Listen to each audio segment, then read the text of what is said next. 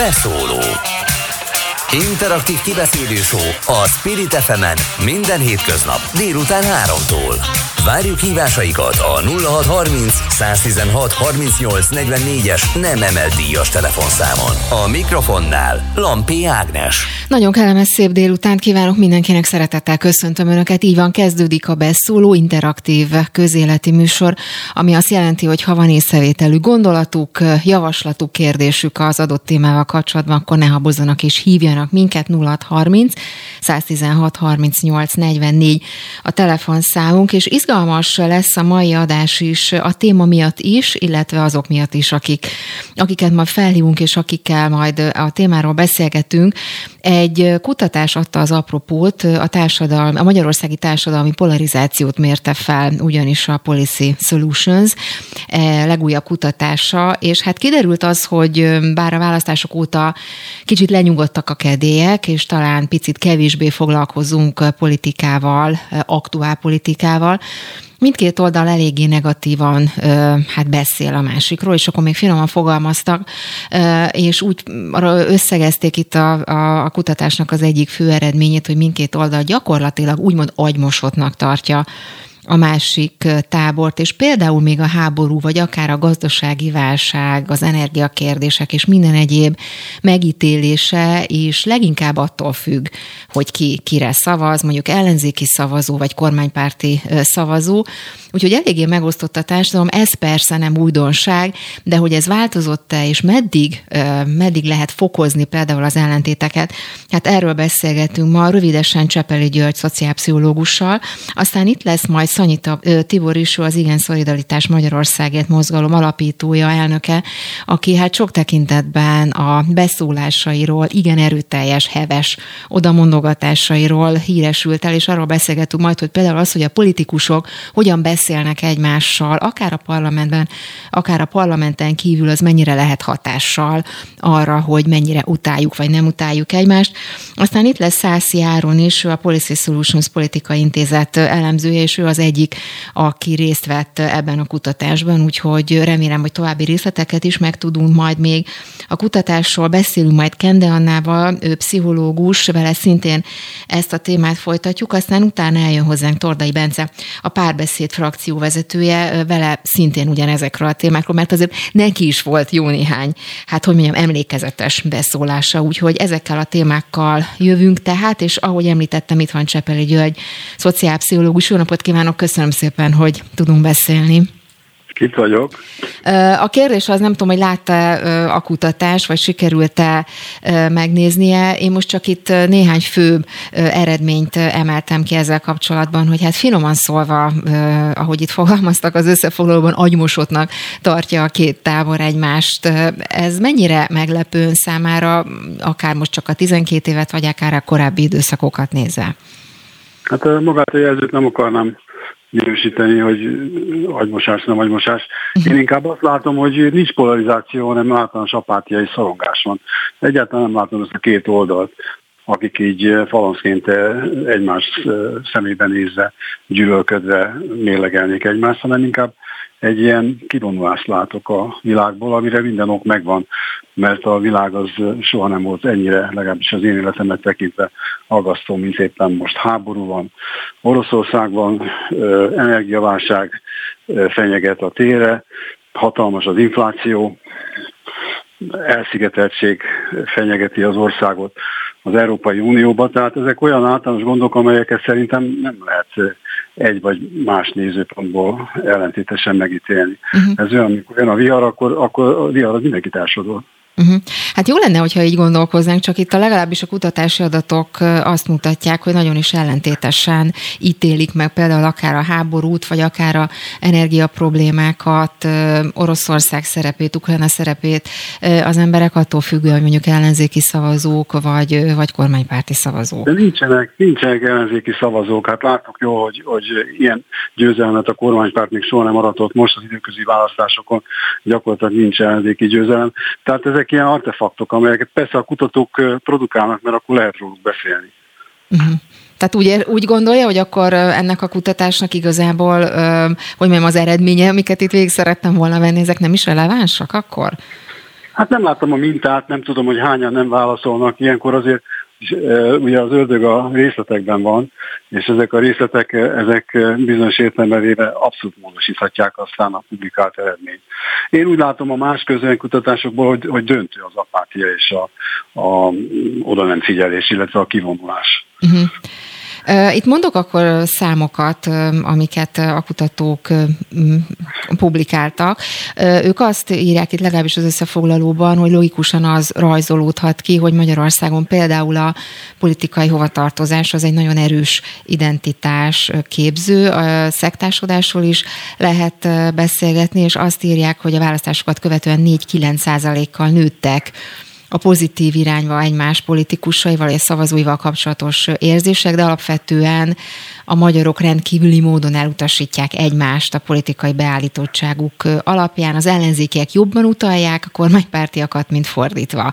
Fideszesek. De nekem a tézisem, nekem a tézisem az egy kisebbség, tehát a politikai identitás az egy kisebbség vallja magáénak, a többségnek nincsen politikai identitása, el van foglalva részint ezekkel a fenyegető jelekkel, amiket mondtam, uh-huh. másfél meg hát gyakorlatilag funkcionális analfabéta, tehát még az tehát a hírek se jutnak el hozzájuk. Mármint úgy érti, hogy a választók döntő többsége nem is értelmezi a híreket, vagy hogy érti ezt, hogy funkcionális analfabéta? Hát szó szerint funkcionális analfabéta. Hát nem olvas híreket, nem tájékozódik, nem olvas könyveket, lényegében éli a vegetatív életét egyik napról a másikra, és szorong. Uh-huh. De hát ez nem kell nagy kutatás, elég, hogy az ember kimegy az utcára, és ezt látja. Uh-huh. Akkor mondok még innát, vagy, vagy, vagy adatokat próbálom, akkor még így próbálok egy picit még beszélgetni önnel, mert, mert azért lehet, hogy ennyire fekete-fehér a kérdés, természetesen szó nincs róla. Épp például olyan, olyanok is előfordultak, hogy, hogy hogyan reagálnak az emberek, például, hogyha a szomszédjukban mondjuk valamilyen meghatározott csoporthoz tartozó család költözne, akár itt ellenzéki a, a, a Fideszes szavazóval, nem szívesen lakna, vagy nem szívesen kerülne szomszédsába, nem is randevúzna például egy Fideszes szavazó egy, egy ellenzékivel. Ezeket akkor nem tartja relevánsnak, ezeket a számokat? Nézd, rengeteg ilyen kutatást uh-huh. végeztem, és nagyon jól tudom, hogy a kérdői bizonyos szempontból hipnotizálja már azokat, akik egyáltalán hajlandóak válaszolni. Hangsúlyozom, többség az nem válaszol. Egyszerűen Erős Sándor azt mondta, hogy ha föltennénk azt a kérdést, hogy mi a kedvenc színe, akkor az országot gyakorlatilag lehetne írni a kedvenc szín kezelése szerint, amit itt nem jelent semmit. Tehát a kérdői bizonyos szempontból előállítja az eredményt ábóvó. Uh-huh. Ugye itt szó volt arról, hogy, hogy az emberek egyharmadát zavarná például egy ukrán menekült család, egy homoszexuális. De ki ez az emberek egyharmada? Ez reprezentatív minta igen, egyharmada? Igen, igen, igen, abszolút. De a válaszadók egyharmada, nem a teljes minta egyharmada. Uh-huh. Értem, a, a kérdés akkor is továbbra is az, hogy ezek szerint, ezek a számok ön szerint nem relevánsak, vagy nem kell ezekkel foglalkoznunk. Hát biztos kell, mert végülis hát megélhetési szociológusoknak ezek a számok nagyon fontosak, mert utána lehet rádióműsorokat generálni a számok alapján, de tulajdonképpen le kell menni az emberekhez, és őket meg kell kérdezni, és velük kell riportokat csinálni, szociográfiai tanulmányokat kell csinálni, tehát sokkal közelebb kell menni az élethez ahhoz, hogy, hogy beszélhessünk a, a közállapotokról. A számok bizonyos értelemben véve félrevezetnek. Uh-huh. Lökcsé mondta azt, hogy csak annak a statisztikának hiszek, amit magam hamisítottam. Uh-huh. Tehát akkor ön hogyan javítana? Akkor ezek szerint nem is kellene foglalkoznunk a, ezek, ezzel a fajta polarizáltsággal, vagy nem is kellene javítani rajta, vagy másképp kellene egyáltalán hozzáállni ez a kérdéshez? Tényleges kérdéseivel kéne foglalkozni. Tehát arról, hogy mi az oka annak, hogy, hogy ilyen rengetegen meghaltak fölöslegesen a Covid járvány idején, vagy azzal, hogy mekkora az infláció, vagy azzal, hogy, hogy mennyi az értelmi fogyatékos gyerek, vagy azzal, hogy, hogy milyen hihetetlen mérgű az alkoholizmus, vagy a családon belül elkövetett erőszak, és még sorolhatnám végtelenségig. Tehát ezek sokkal fontosabb kérdések, mint az, hogy konstruálunk politikai identitásokat, és utána meglepődünk azon, hogy ezek nem szeretik egymást. Na jó, de azért, hogyha most ugye politikai, politikáról beszélgetünk, és a politika azért használja ezt az eszközt, hát ezt látjuk kampányokban, különböző kampányeszközökben. Ki, ki kell lépni ebbe a politikai diskurzusban. A politika láthatóan nem tud megoldani ezekből ezekből a kérdésekből egyet sem megjelentettem. És ugyanakkor ezek az igazán életbevágó fájdalmas kérdések. Hát tudja, hogy hány, hány asszonyt vernek minden nap teljesen fölöslegesen a férjeik otthon a családban. Hogy mekkora uh, pusztítást okoz a a cigányok által lakott gettófalvakban a kábítószer, hogy milyen elementális uh, pusztító hatása van az alkoholizmusnak, és sorolhatnám még. Tehát szerintem ezek a kérdések, és ezek nem közvetlen kérdések, ezek praktikus, tényleges társadalmi uh, konfliktusok és problémák. Ezekkel kell foglalkozni. Uh-huh. Tehát akkor... Uh... Mondom én, persze, nem, hát, hogy nem. De hogy nem, hát nagyon is érdekel a, a véleménye, azért is hívtuk föl, meg azért is beszélgettünk róla. Én már feladtam ezeket a véleménykutatásokat, feladtam már. Ezerszer csináltam Bogardus skálát, ezerszer megállapítottam, hogy mekkora az antiszemitizmus, mekkora a cigányjelenség. Ezek sehova nem vezető kutatások, mert nem avatkoznak be a folyamatokba, és a folyamatok azok nem a vélemények szintjén vannak, hanem azon a tényleges gyakorlati szinten, amit említettem. És az a baj, hogy politikai pártállástól függetlenül nem látom az erőfeszítést arra vonatkozóan, hogy ezeket a kérdéseket bárki komolyan akárcsak megfontolja, nem beszélve arra, hogy megpróbálnám megoldani. Uh-huh. Oké, okay, akkor még egy utolsó kérdés a végére, hogy beszélünk majd politikusokkal, ők is lesznek itt adásban, Szanyi Tibor, meg majd Tordai Bence is. Szanyi Tibor miféle politikus, már ne, ne haragudjon. Hát uh, mégis egy pártnak az alapítója, alelnöke, meg hát szocialista politikus hát volt. Párt, micsoda párt, hát szóval azért tényleg ez, ez a komikus kategória. Szerintem legalábbis. Igazából csak az lett volna a kérdésem vele kapcsolatban, meg általánosságban is, hogy arról egyébként mit gondolsz, hogy a politikusok hogyan, milyen formában beszélnek, meg hogy hogyan szólnak oda a másikhoz, akár a parlamentben, vagy parlamenten kívül ennek ö, lehet jelentősége mondjuk a polarizáltság szempontjából, vagy ennek sem?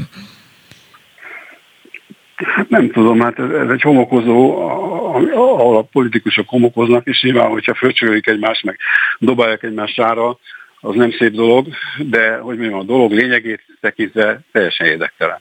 Az, ami a parlamentben zajlik, azt szerintem nyugodtan elfelejthetjük. Uh-huh. Hát elég markáns véleményt fogalmazott, meg nagyon-nagyon szépen köszönöm uh, Csepeli György okay, szociálpszichológusnak. Köszönöm szépen, viszont... Átra. Köszönöm szépen, viszonthálásra, minden jót ennek.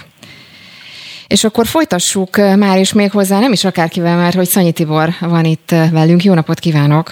Jó napot kívánok, köszöntöm a hallgatókat is. Hát nem tudom, hogy hallotta-e Csepeli Györgynek az utolsó néhány mondatát, éppen önt, ön, önről is beszéltünk, meg a politikusokról is beszélünk, és ő azt mondta, hogy, hogy hát nem igazán van annak jelentősége. Ez ilyen kutatásoknak sem, ugye, ami a mai adásunk témája, abban vonatkozóan, hogy mennyire polarizált a magyar társadalom, illetve a politikusok esetében sem. Nem tudom, hogy hallotta az utolsó néhány mondatot.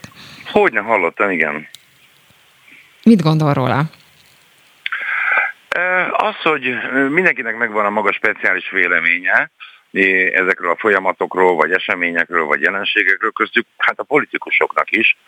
És igazából én azt gondolom, hogy nem feltétlenül kell beszéljünk polarizációról, hiszen ez a jelenség, amit most érintünk, ez azért több évezredes dolog, ami azt jelenti, hogy a politikusok, akik ugye elméletileg a saját gondolataikat, pontosabban az életből leszűrt gondolataikat próbálják meg valamilyen formában támogatásra érdemesként forgalmazni, nyilvánvalóan igyekeznek minél markánsabban fogalmazni. Ez a mai változatban nagyjából úgy néz ki, hogy sajtófigyelmet azért többnyire azzal lehet egy politikus részéről kivívni, hogyha valami nagyon szokatlant, furcsát mond, hogy, hogy ha valaki pusztán okosat mond, az tulajdonképpen látszólag érdektelennek tűnik, legalábbis a mai mediatizált világban.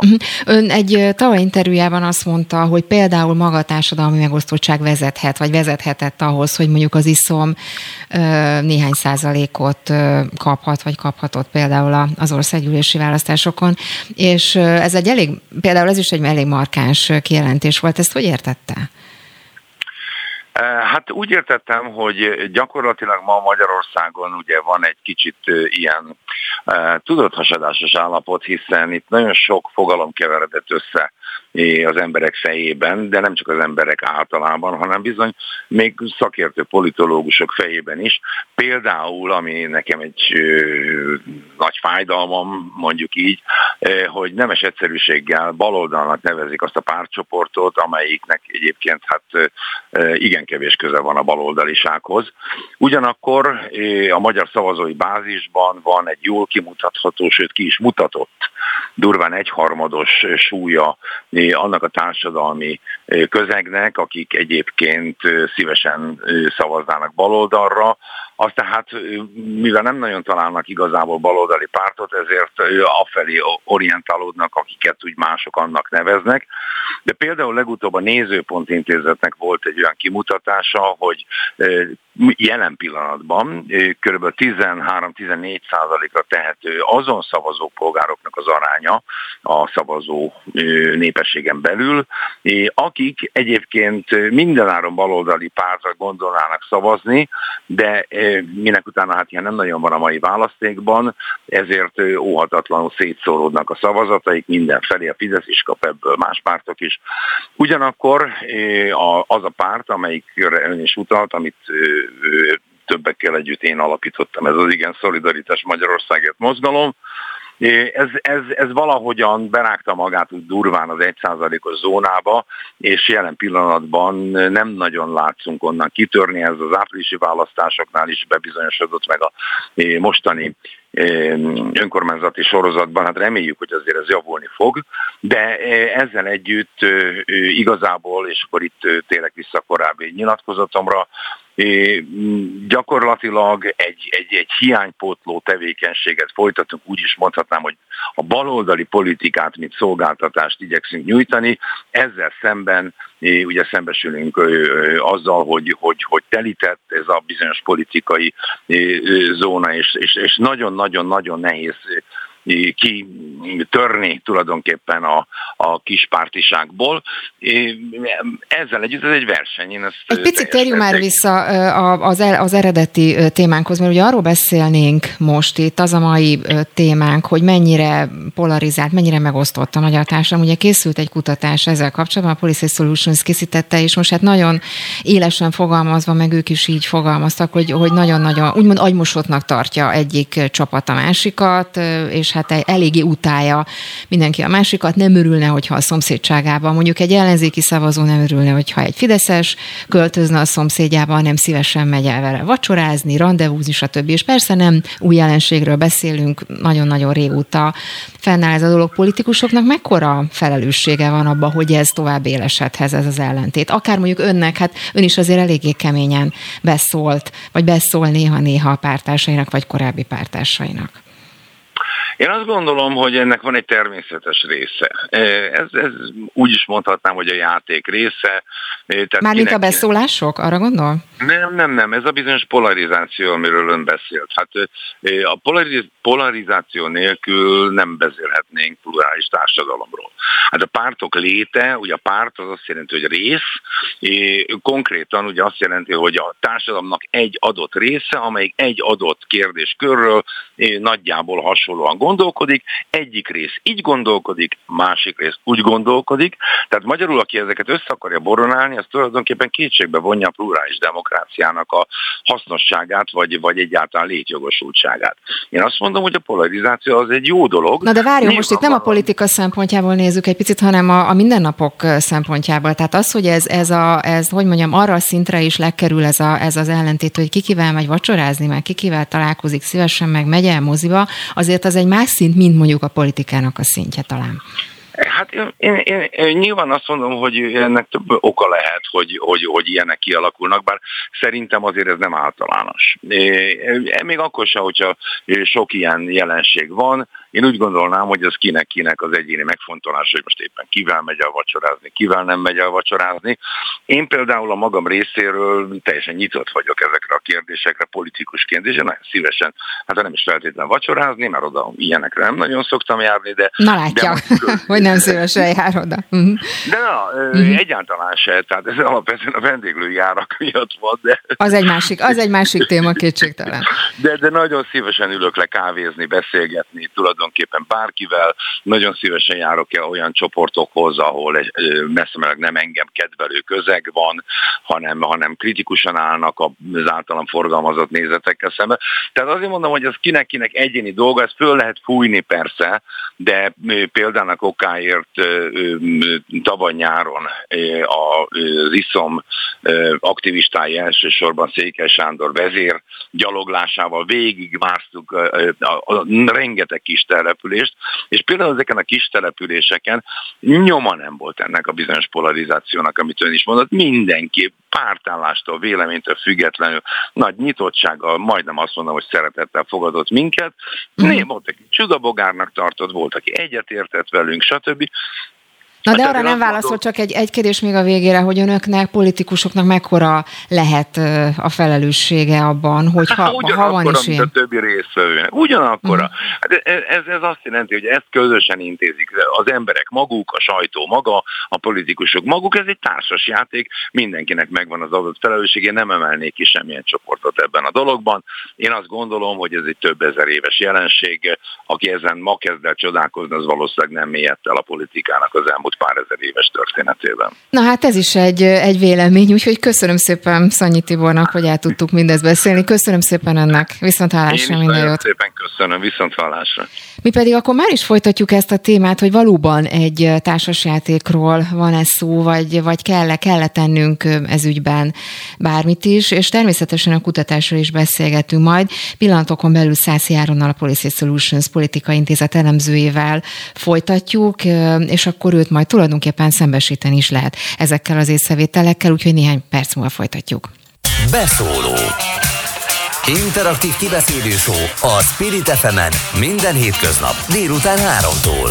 Várjuk hívásaikat a nulla hatszázharminc száztizenhat harmincnyolc negyvennégyes nem emelt díjas telefonszámon. A mikrofonnál Lampé Ágnes. Na és akkor most már tényleg belevágok, és folytatjuk is a beszólót, és valóban a Policy Solutions egyik hát elemzéséről beszélgetünk, és most már személyesen itt ül velem szemben a stúdióban Szászi Áron, ő a Policy Solutions Politikai Intézet elemzője. Köszönöm szépen, hogy itt van. Köszönöm a meghívást, és üdvözlöm a hallgatókat. És ugye volt már két megszólalónk a témában. Elsőként Csepeli György, szociálpszichológus mondta el a véleményét. Hát tulajdonképpen nem, a, nem az önök kutatásáról, hanem úgy általában is, de hát nyilván ezt a kutatást is érintette, és azt mondta, hogy talán hallotta itt a beszélgetést, és hát most próbálom összefoglalni a hallgatóknak, azoknak, akik esetleg nem hallották. Hát finoman szóval azt mondta, hogy nem sok értelme van ezeknek a kutatásoknak, és nem ezekkel a problémákkal kellene igazából foglalkozni, mert ha van is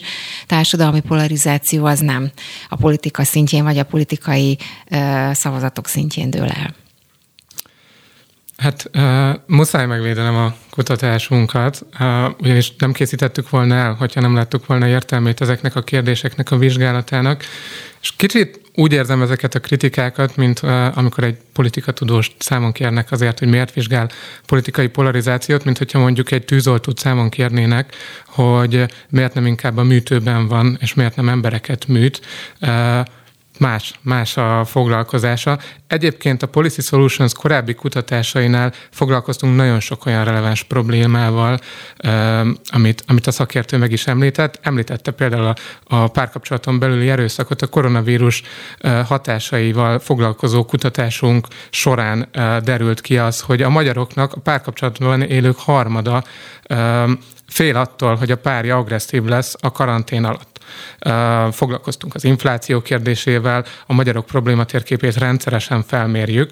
Tehát azt nem mondanám, hogy, hogy csak marginális problémákkal foglalkozunk, és hogy miért is gondolom azt, hogy igenis fontos a politikai polarizációnak a kérdése. Azt láthatjuk, hogy itt világtrendről van szó, és elsőként egy fogalmi tisztázást szeretnék tenni, ugyanis Szanyi úr mondta, hogy a polarizáció az a az a politika sajátossága, a plurális demokrácia sajátossága, de itt úgy látszik, hogy néha még a politikusok fejében is nagy kavar van az alapvető politikai fogalmakkal kapcsolatosan.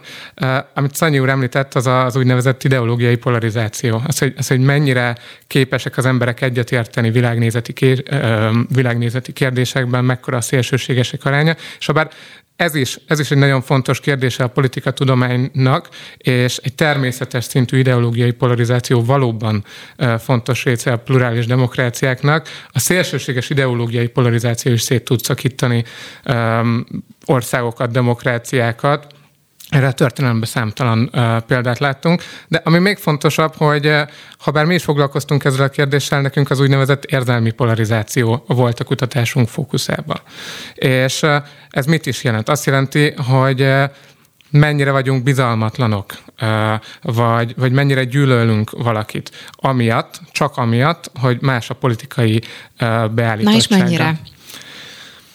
Hát a pohár az félig üres, félig teli, és... Uh, És megint muszáj reagálnom a korábban elhangzottakra, mert egyáltalán nem az a célunk, hogy egy nem létező problémát kreáljunk, konstruáljunk az emberek fejébe. Korábban ilyen mélységű érzelmi polarizáció kutatás nem volt még Magyarországon, és azt látjuk, hogy jelentős ez az érzelmi polarizáció. Hogyha egy-egy számot ki kell csak emelnem, az tízből három ellenzéki nem szeretne, vagy nem örülne egy fideszes szomszédnak, tízből kettő fideszes nem örülne egy ellenzéki szomszédnak. De számtalan más mérőszámmal is mértük az érzelmi polarizáció jelenségét. Nem, nem egy-egy számot akartunk kiemelni, ami nagyon drámai, amerikai módszertant követtük, mértük, hogy mennyire elterjedtek mind a pozitív, mind a negatív politikai sztereotípiák, és arra az eredményre jutottunk, hogy az ellenoldallal kapcsolatosan, tehát, hogy amit a fideszesek az ellenzékiekről gondolnak, vagy az ellenzékiek a fideszesekről gondolnak, nagyon-nagyon elterjedtek a negatív sztereotípiák, és egyáltalán nem elterjedtek a pozitív sztereotípiák. Ez mit jelent? Az agymosott szót szokta a média leginkább. Igen, uh, így van. Így van, de nem ez volt az egyetlen ilyen kifejezés, amit felsoroltunk a, a válaszadóknak. Uh, például álszentnek is gondolják a a másik oldalt, vagy agresszívnek is gondolják a másik oldalt, míg az, amikor arra kérdezünk rá, hogy intelligensek-e, vagy jó szándékúak-e, akkor jóval kevesebben mondják azt, hogy az ellenoldal tagjairól el tudják képzelni ezeket a tulajdonságokat. És, és még számos, számos különböző mérőszámmal mértük ezt a politikai polarizációt, és azért nem megnyugtatóak az eredményeink. Viszont amiben egyet kell értenem a, a, a legelső megszólva, Csepeli György Csepeli, Csepeli Györgyel, hogy, és ezt mi is kihangsúlyoztuk a kutatásunkban, hogy meghatározó a politikai polarizáció, de nem ez az egyetlen törésvonal a magyar társadalomban. Amikor pont ezt a szomszédos kérdést, az úgynevezett Bogardus skálán felvett válaszokkal mértük, akkor kontextusba akartuk helyezni, hogy na mégis ez a, ez a Fidesz-nem Fidesz törésvonal, ez, ez lehet, hogy, hogy nagy, ez tízből három, tízből kettő ember nem örülne a szomszédnak a másik oldalról, de ez hogy, hogy, hogyan ö, ö, viszonyul ez például más, más marginalizált csoportokkal szemben, romákkal, muzulmánokkal, melegekkel, ukrán menekültekkel. Mi, a mi kutatásunk mérte fel először, hogy mekkora a távolság az ukrán menekültekkel szemben. És azt látjuk, hogy egy kivétellel az összes kisebbségi csoporttal szemben jóval bizalmatlanabbak az emberek, mint a politikai ellenoldallal. Tehát még így is szívesebben fogadnának el az ellenzékiek egy fideszes szomszédot, vagy a fideszek egy, szomszéd, egy ellenzéki szomszédot, mint egy muzulmán vagy egy roma, roma szomszédot. A magyar társadalom fele nem örülne ilyen szomszédoknak, ami, ami sokkal aggasztóbb, és ebből a szempontból tényleg nem újdonság, ezt, ezt korábbi kutatások is bemutatták. Amiben megmutatkozik a polarizáció kérdése, egy, egy e, e, ilyen kisebbségi csoport, az az el em bé té kú közösség. Itt viszont már látunk pártos megosztottságot. Nagyon érdekes, uh-huh. hogy a fideszesek előbb elfogadnának, vagy legalábbis több fideszes elfogadna ellenzéki szomszédokat, mint meleg szomszédokat, míg az ellenzékiek esetében ez fordítva volt. Jobban örülnének. Hát így nyilván a, a politika hatását lehet azért látni talán. Így van, azért ez a nagyon intenzív úgynevezett gyermekvédelmi népszavazás megelőző kampány, ami nagyon sok homofób üzenettel operált, úgy látszik, hogy ennek komoly hatása volt. Elsődlegesen egyébként a Fidesz a saját táborát tudta ezzel kapcsolatosan meggyőzni, de vélhetően egyébként a saját táborában is elterjedtebbek voltak ezek az ellenérzések. Egyébként az, hogy két tábor van, meg ugye már teljesen beleszoktunk ebbe a táborozásba, hogy ki, ki hova tartozik, meg hova nem tartozik.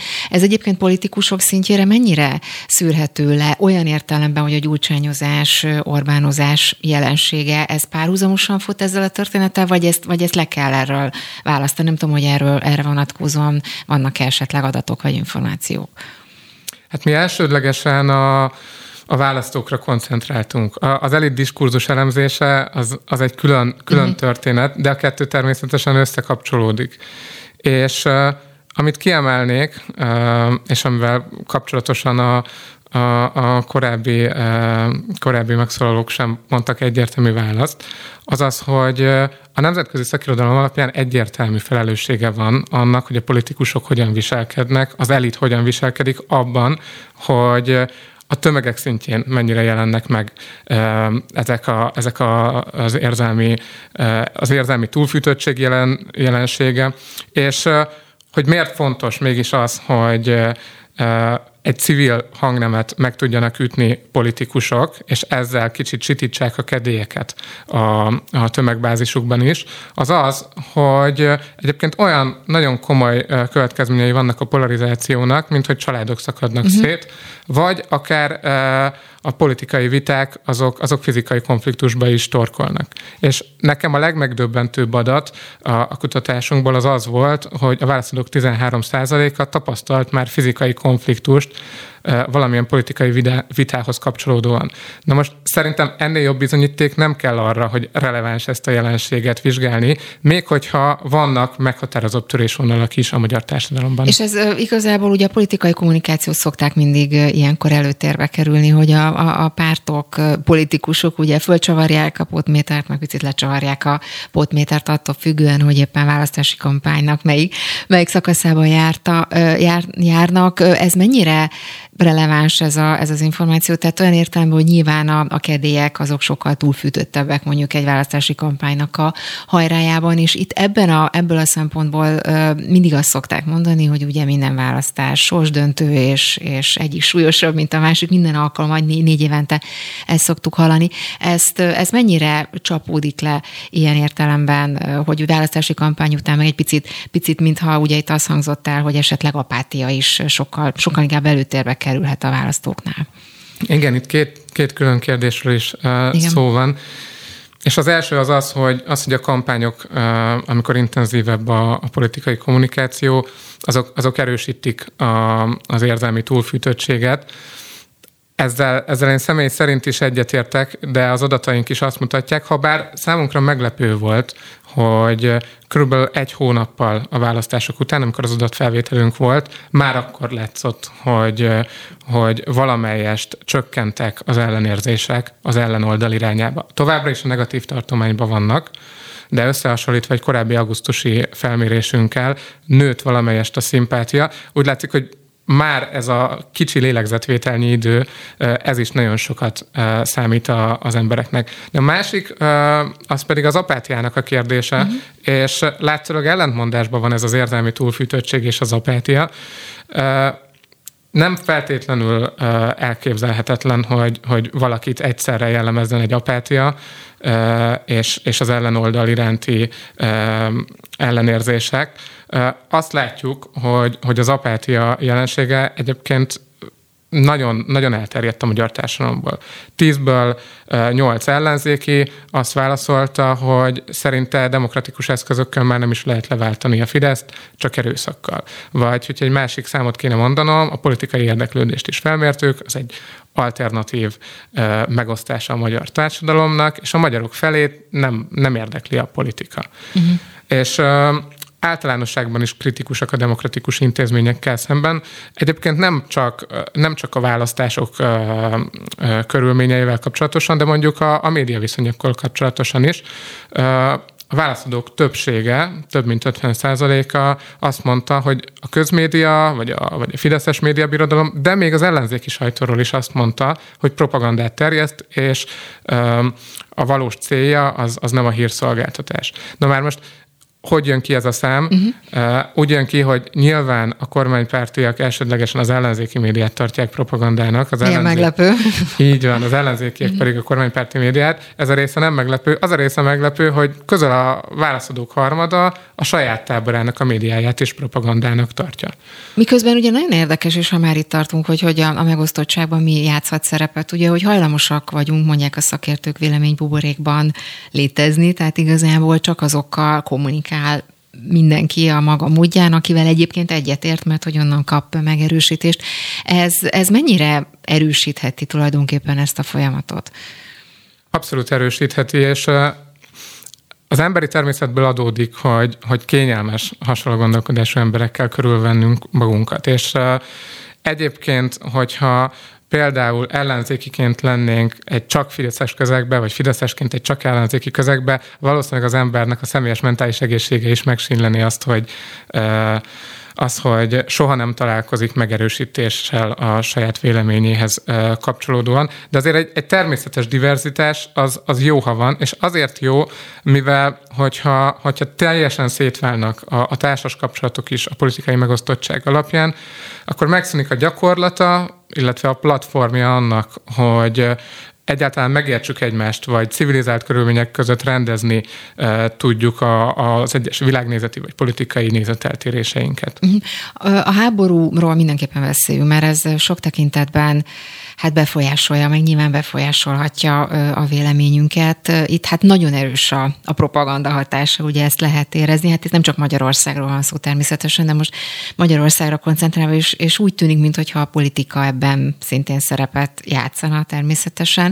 Itt milyen számokat látunk, mert és mennyire, hát hogy kérdezem finoman, befolyásolható a közönség, a célközönség abban a vonatkozásban, hogy éppen most mit gondol a háború céljáról, a főszereplőkről, Putyinról, Orbánról, és mondjuk akár a Fidesz politikájáról ez ügyben? Azt látjuk, hogy a magyarok többsége egyébként az, orosz, az oroszokat elítélő narratívával ért egyet, de csak kis többség.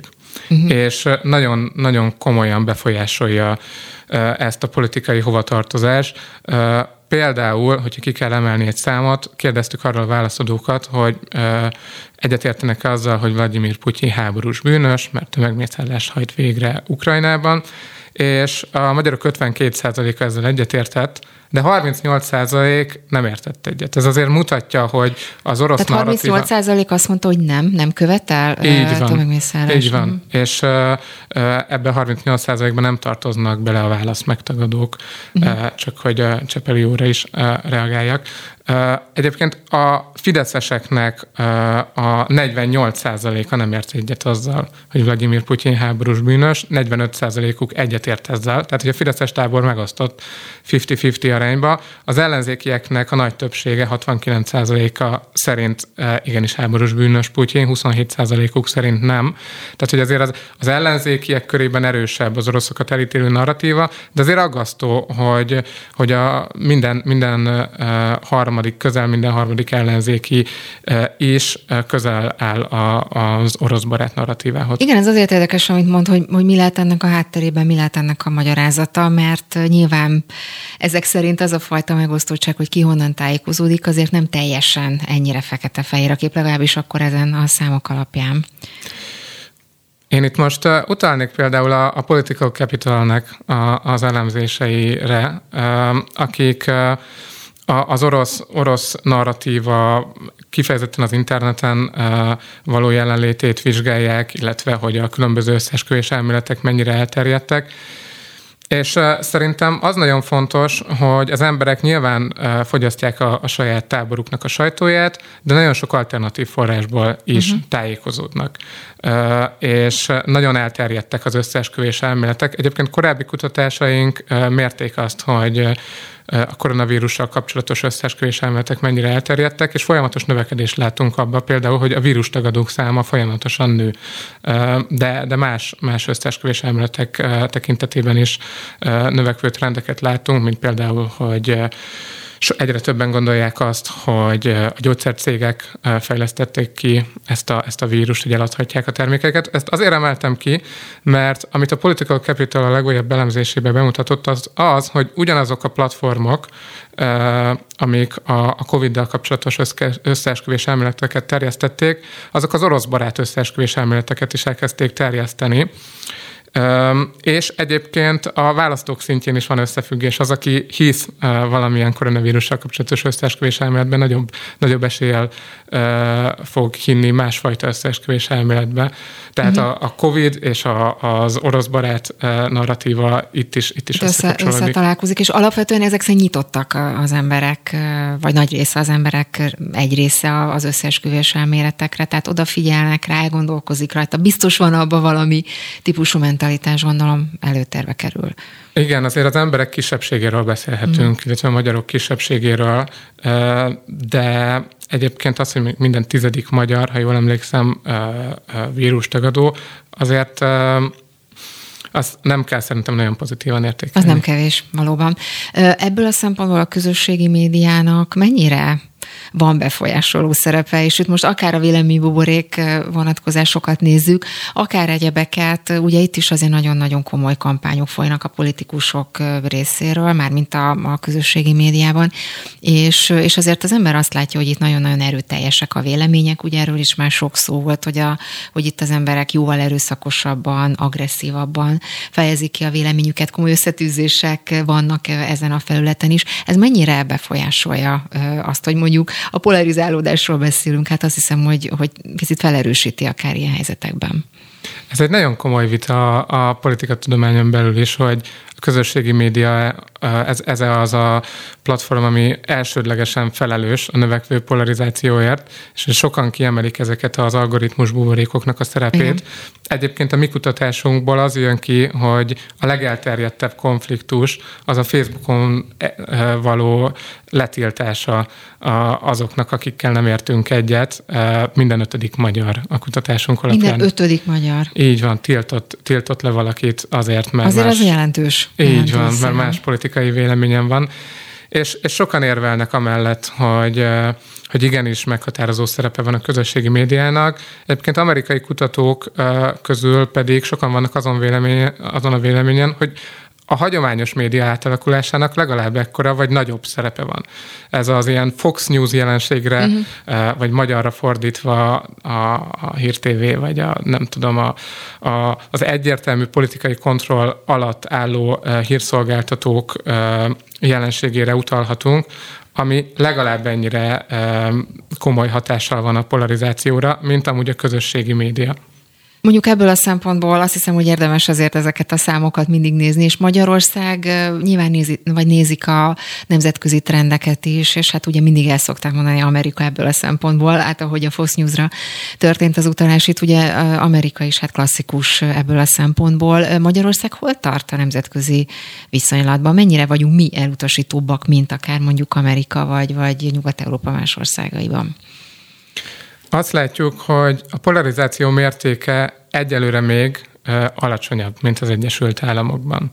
Ugyanazt a, ugyanazt a módszertant használtuk, mint az amerikai kutatások, ezért össze tudtuk hasonlítani, és kisebb az ellenérzés az ellentáborral szemben, és ez még, még kisebb lett, ugye tavaly augusztusban is már megmutatkozott ez a különbség, de ez még kisebb lett a kampány lecsengése után. És ez egy jó kérdés, hogy, hogy például miért, miért kevésbé elutasítóak a magyarok, mint, mint az Egyesült Államokban élő polgárok. Azt láthatjuk például, amikor ezen, ezen gondolkozunk, hogy azért nagyon sok olyan ideológiai, kulturális kérdés van az amerikai politikában, ami a magyar politikát nem határozza meg, legalábbis egyelőre, és ami... Ami miatt, mármint itt mire gondol konkrétan? Gondolhatunk az abortusz kérdésre, mm. ami, ami most újra, újra fellengolta az Egyesült Államokban, vagy a fegyvertartás mm. kérdésére. És ebből adódóan valóban elmondható az, hogy a választók egy jelentős része nem úgy tekint csoportidentitásként a párt preferenciájára Magyarországon, mint az Egyesült Államokban. Tehát sokak számára Magyarországon az tényleg csak egy X, nem, mm. nem, nem pedig egy olyan identitás, mint, mint mondjuk egy lokálpatrióta identitás, vagy mondjuk egy sportklubbal való azonosulás. Az Egyesült Államokban ezzel szemben sokkal fontosabb része az emberek életének a, a, az ő személyes párt preferenciájuk. Tehát ez lehet talán az egyik oka annak, hogy egyelőre kisebb a polarizáció mértéke Magyarországon. És hogyha ugyanezeket a számokat mondjuk a nyugat-európai trendekhez nézzük, ugye Nyugat-Európában hát nyilván országról országra más és más, mert csomó minden befolyásolja az embereket, de ha most egy picit általános trendeket nézzük, mondjuk a nyugat-európaiakhoz képest, francia, német példákhoz képest, holland, vagy, vagy akár észak-európai példákhoz képest, mennyire vagyunk elutasítóbbak? Ezekkel az országokkal nem tudtuk összehasonlítani mm. módszertani okokból a mi adatainkat, de, de az látszik, hogy egyébként más módszertannal végzett, végzett felmérések alapján talán, talán alacsonyabb a nyugat-európai országokban a polarizáció szintje, mint Magyarországon. És egyébként mind, a, mind az időbeli, mind a térbeli összehasonlítás azért is nagyon fontos, és akkor most Szanyi úrra megint visszautalnék, mert könnyű azt mondani, hogy a polarizáció, meg ez a kölcsönös gyűlölködés, ez, ez mindig is része volt a politikának, enélkül nem létezik politika. Egy bizonyos, bizonyos mértékben természetesen ez igaz, de, de folyamatosan változik a polarizáció mértéke. Mi most elkezdtük mérni ezt az úgynevezett érzelmi polarizációt, van két adatfelvételünk, de ezt érdemes a, ezeket a méréseket a jövőben is folytatni, hogy lássuk, hogy ennek a trendje hol, hogy alakul. Egyébként az Egyesült Államokban kb. hetvenes évek óta mérik ugyanezt a számot, és az látszik, hogy folyamatosan évről évre nő a polarizáció szintje, és ez azért nagyon fontos, mert nagyon sokan populista politikusokat tesznek például felelőssé emiatt a kölcsönös, tesznek felelőssé azért, hogy, hogy a kölcsönös gyűlölködés nő, de Donald Trump előtt... Épp ezt akartam említeni, igen. Már, már jóval korábban megjelent ez a, ez a jelenség, és... sokkal inkább tünetei, mint okozói ezek a populista politikusok annak, hogy a társadalmat megosztja a politika is ilyen mértékben. Hát nagyon-nagyon izgalmasak ezek a kérdések, és mindenképpen folytatjuk még a második órában, a műsor második órájában is. Nem tudom, hogy Szászi Áron esetleg itt tud-e maradni velünk, ha igen, akkor, akkor köszönöm, ha nem, akkor meg akkor is köszönöm, úgyhogy ezt majd megbeszéljük itt a szünetben. Viszont a hírek után itt lesz majd egész biztosan Kende Anna pszichológus, aki szintén hasonló kérdésekkel foglalkozik, és ezeket a szempontokat esetleg neki is föl lehet majd vetni, és jön majd Tordai Bence is, ugye politikus, aktív politikus, Párbeszéd a frakcióvezetője, és akkor vele szintén arról beszélünk, hogy a politikusok mennyire felelősek, vagy mennyire lehetnek felelősek az, hogy változik a polarizációnak a mértéke, úgyhogy néhány perc múlva folytatjuk. Beszóló. Interaktív kibeszélő show a Spirit ef emen minden hétköznap délután háromtól.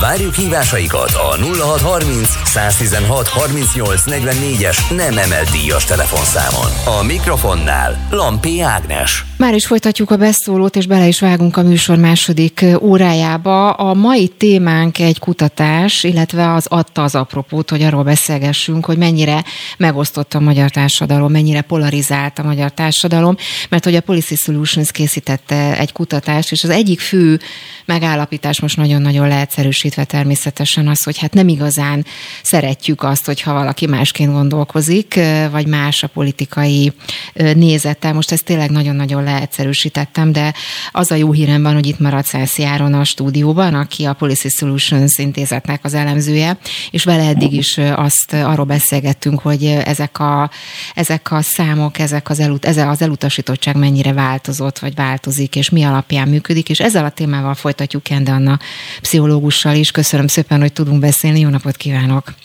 Jó napot kívánok! Nem tudom, hogy mennyire sikerült esetleg belehallgatni a, a beszélgetésbe, mert hogy Szászi Áron is, ahogy említettem, itt van velünk, úgyhogy ő is hallja, hallja a beszélgetést, és nagyon sok adatot, információt mondott azzal kapcsolatban, hogy miért változik egyáltalán, miért alakul ki ez a fajta társadalmi polarizáció. Ön hogy látja, hogy a, a magyarok, most nézzük a politikai részét, mennyire, hát hogy mondjam, megosztottak ebből a szempontból, és például egy választás, vagy akár a mostani választás választás mennyire hozta ezt elő, hogy, hogy, hogy talán még jobban elutasítjuk egymást olyan értelemben, hogyha a másik mondjuk másként gondolkozik politikailag. Sajnos nem hallottam az eddigieket, szóval remélem, hogy nem fogok, amit mondok, az nem egy sima ismétlése lesz az eddig elhangzottaknak. Egyrészt azt szerintem nagyon fontos hangsúlyozni, hogy ez egy nagyon természetes emberi dolog, hogy sokkal jobban kedveljük azokat, akik hozzánk hasonló véleményen vannak a dolgokról, tehát nehezen fogadjuk el, pláne, hogyha számunkra fontos dolgokkal kapcsolatban különböző véleményen vagyunk másokkal, tehát ez egy teljesen emberi dolog, az is, az is teljesen az emberi megismerésnek a teljesen normális része, hogy azokat az információkat gyűjtjük, azok azokat tartjuk hitelesnek, azokra vesszük észre, azokra emlékszünk jobban, amik alátámasztják a nézeteinket. Tehát ebben önmagában nincsen semmilyen meg, meglepő, és semmi magyar specifikum nincs ebben. Az, hogy nagyon polarizált viszont a, a jelenleg a magyar társadalom, és egyébként sok más országban is tapasztalható ez a fajta polarizáció, az azért összefügg azokkal a társadalmi és politikai folyamatokkal, amiket jelenleg megélünk, illetve nem függetleníthetők a közösségi média használattól sem, amik fel tudnak erősíteni olyan folyamatokat, amik rá, amik, tehát fel tudják erősíteni azt a folyamatot, hogy hogyan válnak szélsőségesebbé a nézeteink, például amikor olyan emberekkel kerülünk vitákba, aki nem ért velünk egyet, vagy amikor éppen olyanokkal vagyunk együtt, akik meg egyet értenek velünk, és ezért tulajdonképpen egymást megerősítve hisszük, képviseljük egyre szélsőségesebben a nézeteinket. Tehát, hogy egy csomó minden teljesen normális ebben, illetve összefügg azzal, ahogyan most élünk, de hogy azért a politikai folyamatoknak is van ehhez köze, az, az is tagadhatatlan. Tehát itt, amit mondjuk nagyon fontos kiemelni, hogy egy, hát egy jól funkcionáló mondjuk demokráciában, ott általában ugye egy választási kampányban a felek indulatosak egymással, kritizálják egymást, ütköztetik a nézeteiket. Tehát azt lehet mondani, hogy egészen a választásokig fokozódik tulajdonképpen a, a polarizáció, fokozódik a nézetek ütköztetése és megvédése és szélsőségesebbé válása. De normál esetben, amikor egy, egy demokratikus országban, amikor megválasztanak egy kormányt, akkor annak az a feladata, hogy ő mindenki képviseletét lássa el, és tulajdonképpen betemesse ezeket az árkokat.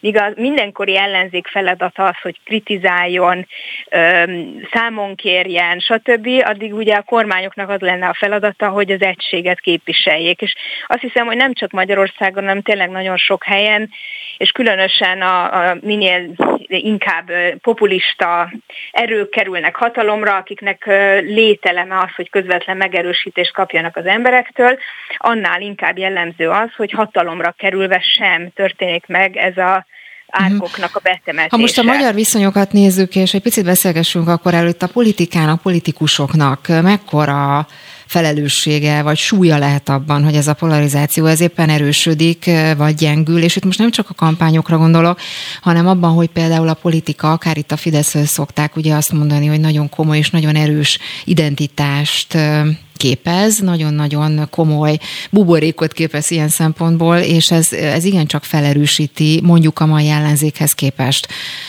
az, hogy, az, hogy, hogy picit elutasítóbb lesz mondjuk egy, egy fideszes szavazó, akár egy ellenzéki szavazóval szemben, hiszen neki van identitása, tudja azt, hogy mihez érdemes tartania magát, mihez nem. Ez mennyire számít ebből a szempontból? De egyrészt azt, tehát mindenképpen ki kell jelenteni, hogy a politikusoknak hatalmas felelőssége van ebben.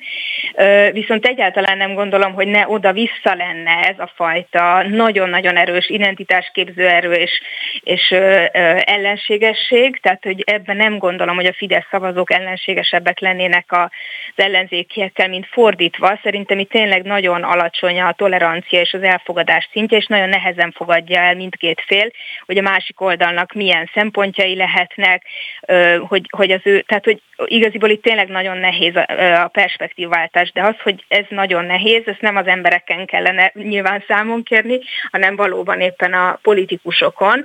És én azt hiszem, hogy a, a kormánynak a felelőssége például abból fakad, hogy nagyon sokszor azt érzékelteti a tőle másképp gondolkodókkal, hogy tulajdonképpen már nem is az ország, a nemzet részei, nagyon sokféle olyan belső és kül- külső ellenség képet vetít fel, amik hozzájárulnak ehhez a fajta felfokozott érzelmi hangulathoz, ami egyébként fokozza ezt a fajta széthúzást és ellenállást, illetve hogyha azt gondolom, hogy én fenyegetve vagyok a létemben, a kultúrámban, a, a biztonságom, az anyagi helyzetemben, akkor sokkal inkább feljogosítva érzem magam, hogy nyíltan, elutasítóan, ellenségesen, akár agresszívan lépjek föl másokkal szemben. Tehát ez mind-mind fokozza ezt a fajta széthúzást és ellenségeskedést az emberek között, ami nem csak csak ilyen külső ellenségképekre lehet kivetíteni, hanem tényleg akár a politikai ellenoldalra is. De hogy itt azért nagyon fontos különbséget tenni, hogy egészen más a felelőssége a hatalomban lévőknek,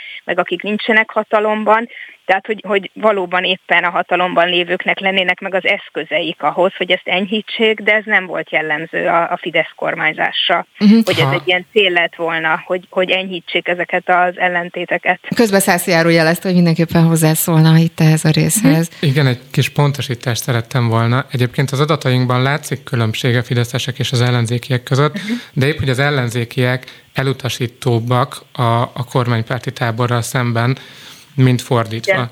Yeah. És ez azért is meglepő, mint uh, ahogy, ahogy itt az előbb elhangzott.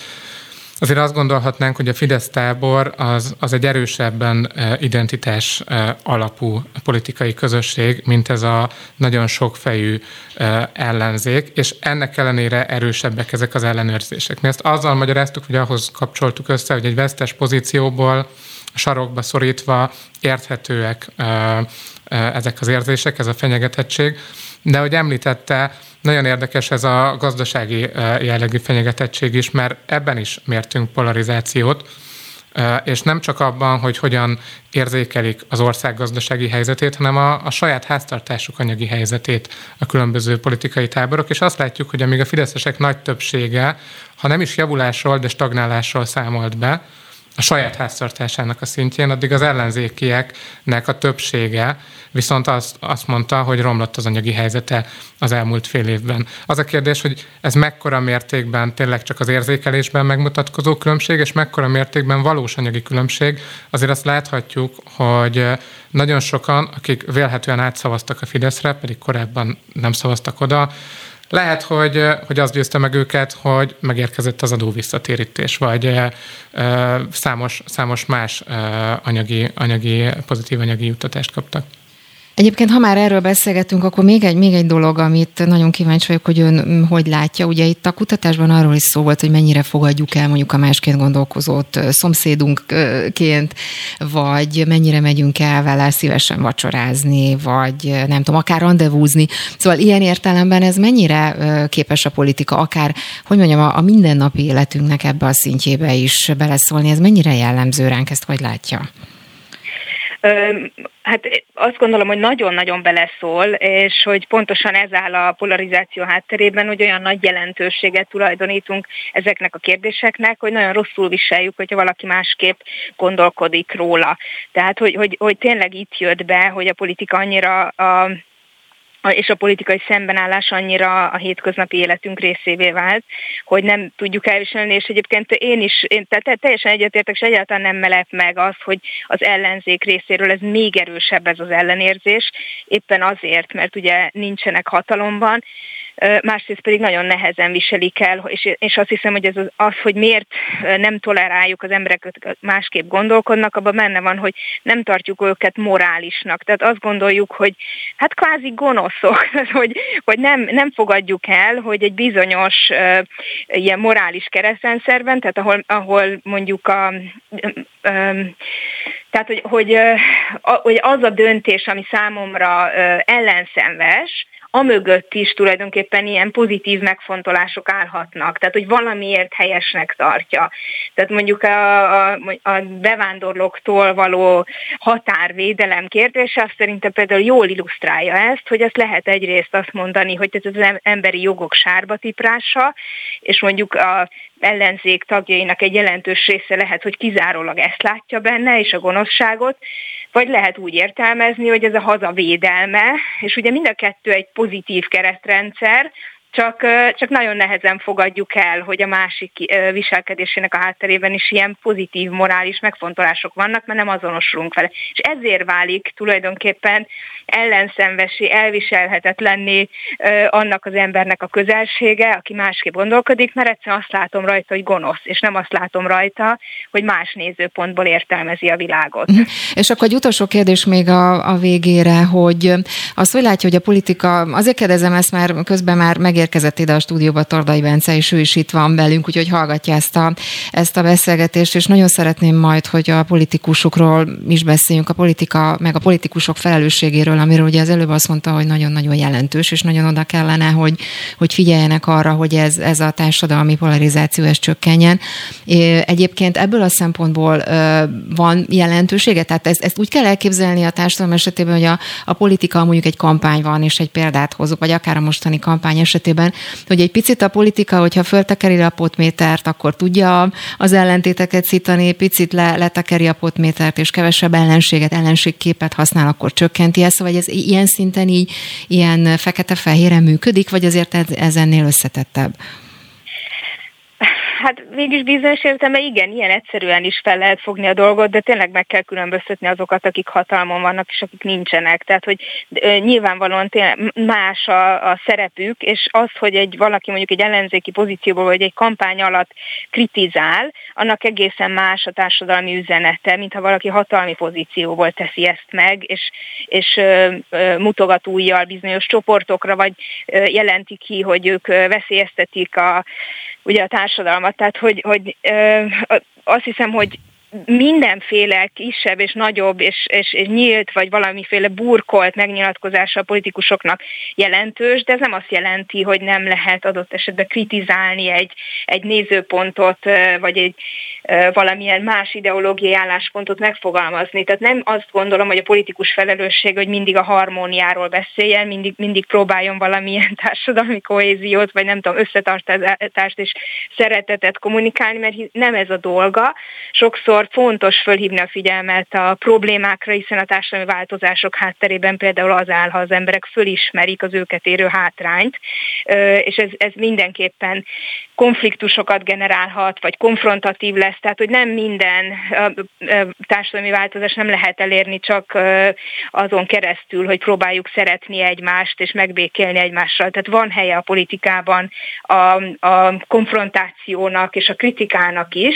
Itt tényleg az a kérdés, hogy, hogy felismerem-e a másik nézőpontját, meg tudom-e érteni, hogy miért van egy adott állásponton, hogy gyártok-e ellenséget a, a társadalom egyes tagjaiból, vagy csoportjaiból, elfogadhatónak állítom be azt, hogy bizonyos csoportokkal szemben kirekesztően, agresszíven viselkedjünk, tehát hogy itt van a felelősség, természetesen nem abban, hogy hogy mindig a harmóniára kell törekedni. Hát nagyon szépen köszönöm Kende Anna pszichológusnak, nagyon sok érdekes kérdés felvetett, és szerintem innen fogjuk is majd folytatni a beszélgetést. Köszönöm szépen önnek, hogy itt volt velünk. Viszonthallásra!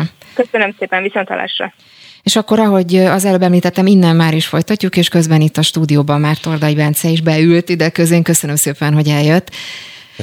Hát nagyon sok kérdés felvetődött ugye itt a politikusok felelősségéről, meg az, hogy hogyan, milyen pozícióban kell másképp, vagy nem kell másképp beszélni, meg a kutatással kapcsolatban is nagyon sok adatinformáció elhangzott. Hogy látja, hogy, hogy ebből a szempontból ellenzéki politikusként mennyire tudja, idézőjelben most természetesen, gyógyítani a sebeket, amit mondjuk itt egymás, egymással kapcsolatban itt a társadalomban látunk. Akár ugye itt arról volt szó, hogy, hogy akár még fizikai, fizikailag is képesek az emberek mondjuk egymásnak menni azért, mert hogy valaki politikailag másként gondolkozik.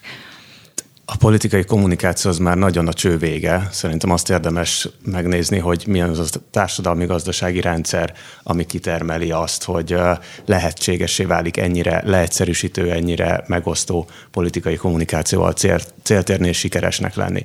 Tehát ha onnan indulunk ki, és mi párbeszédesek zöld pártként ilyesmikből szoktunk kiindulni, hogy mondjuk túl sokat dolgozunk, kevés időnk marad egymásra, önmagunkra, vagy éppen arra, hogy aktív állampolgárok legyünk, hogy tájékozódjunk alaposan több forrásból, akkor egyből jobban érthető, hogy, hogy miért működik az a nagyon, nagyon egyszerű és tényleg a legalantasabb, legzsigeribb ösztönökre ható kommunikáció, amit a Fidesz csinál kormányon, ami nagyon sokszor igen társadalmi csoportok elleni hergelésről szól.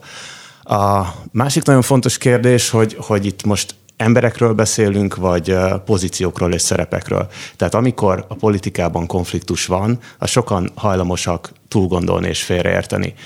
Amikor, nem tudom, én keményen odaszólok egy fideszes miniszternek vagy a miniszterelnöknek, az nem az embernek szól, mert hogyha ő nem lenne politikus, hogyha nem kormánytag lenne, hanem a családja körében kertjeit művelgetve csinálna valami egészen érdektelen foglalatosságot, akkor normális emberként viselkedni. Így van, így van, én sem, én sem bántanám őt. Ez, ez a cselekedeteikről, a döntéseikről, az adott minőségükben elkövetett dolgaikról szól, és, és ezt szerintem sokan nem látják, és nem csak, hogy a, a politikusok egész személyiségét gondolják oda, és tekintik gyűlöletesnek, hanem, hanem már a mögöttük álló támogatókat is. És amikor az meglepő eredményként is értelmezhető egyesek számára, hogy hogy az ellenzéki szavazók jobban utálják a, a fideszeseket, mint fordítva, az, az szerintem arról szól, hogy, hogy őket hibáztatják azért, hogy felhatalmazást adnak arra a dúlásra, ami az elmúlt tizenkét évben Magyarországon folyt,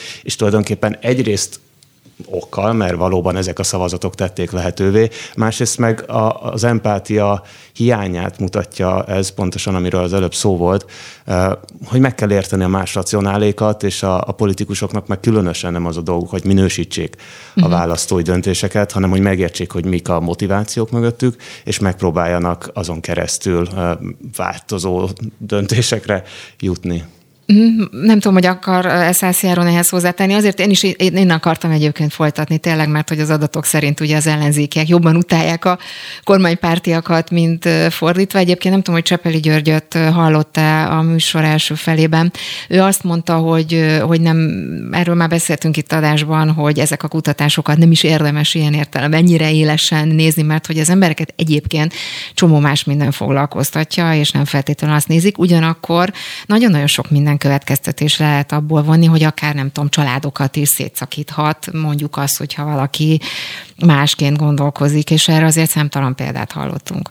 Én ehhez kapcsolódnék, mert uh, szerintem ez a, ez a gondolat uh, össze, összeköti azt, amit a, amit a képviselő úr is mondott, uh, és nem zárja ki uh, egymást az, hogy nagyon sokan nem érdeklődnek a politika irányába, vagy, vagy apatikusak, És, és az a másik tény, hogy nagyon sok feszültség, frusztráció, gyűlölet van a társadalomban.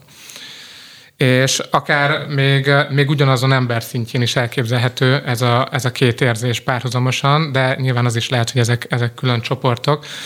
De amit ki akartam hangsúlyozni, hogy nyilván annak, annak van szerepe, hogy, hogy milyen az egyénnek a, a gazdasági helyzete, habár a kutatásunk alapján ez, ez viszonylag korlátos hatása van, de azok, akik, akik például tudnak megtakarítani, azok, azokra kevésbé jellemző ez a, ez a polarizáció.